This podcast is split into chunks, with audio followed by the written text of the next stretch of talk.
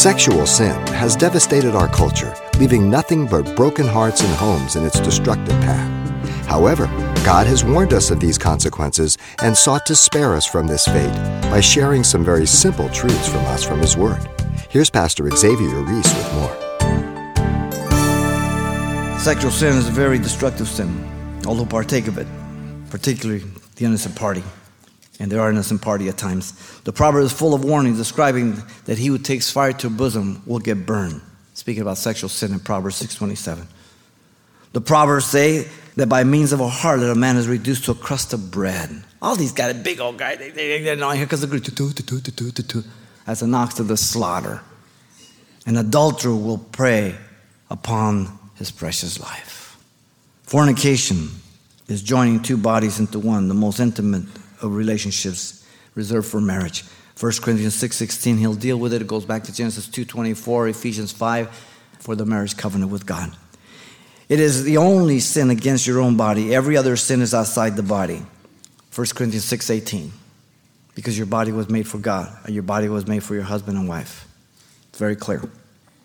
It defiles a man and a woman, but the woman is humbled by the man.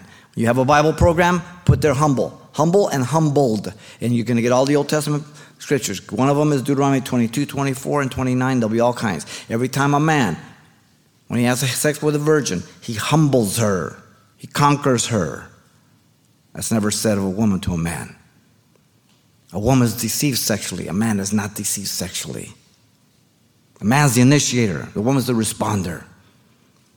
The man is the rat, the woman pays the price. It is the giving of one's honor and purity to another rather than the wife or husband on the honeymoon bed. Proverbs 5 9 says, It says, the years of the cruel one. It cannot be removed undone. It remains imprinted in the mind and the heart of the individual who partook for the rest of their life. Shame, regret is good. It causes us to reflect and hopefully turn us. But again, aren't you glad that the grace of God is so sufficient? He's so good. But I never want to forget where he got me from. And I never want to forget of warning those of how stupid I was. You understand? Very important.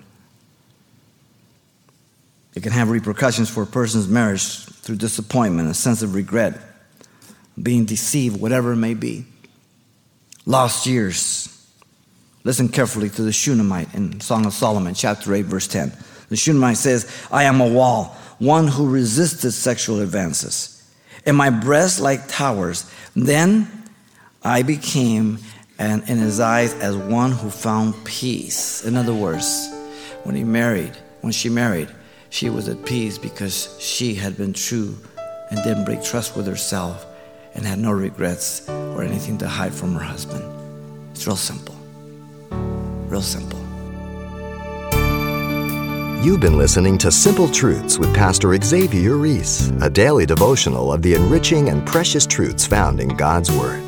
Hear this program again by following the radio listings link at calvarychapelpasadena.com. The studies you hear on Simple Truths are also available on CD. Give us a call at 800 651 8352 for information on how to receive a copy. Or log on to our website for announcements about other ministries at Calvary Chapel, Pasadena. It's all at CalvaryChapelPasadena.com. And join us next time for more simple truths.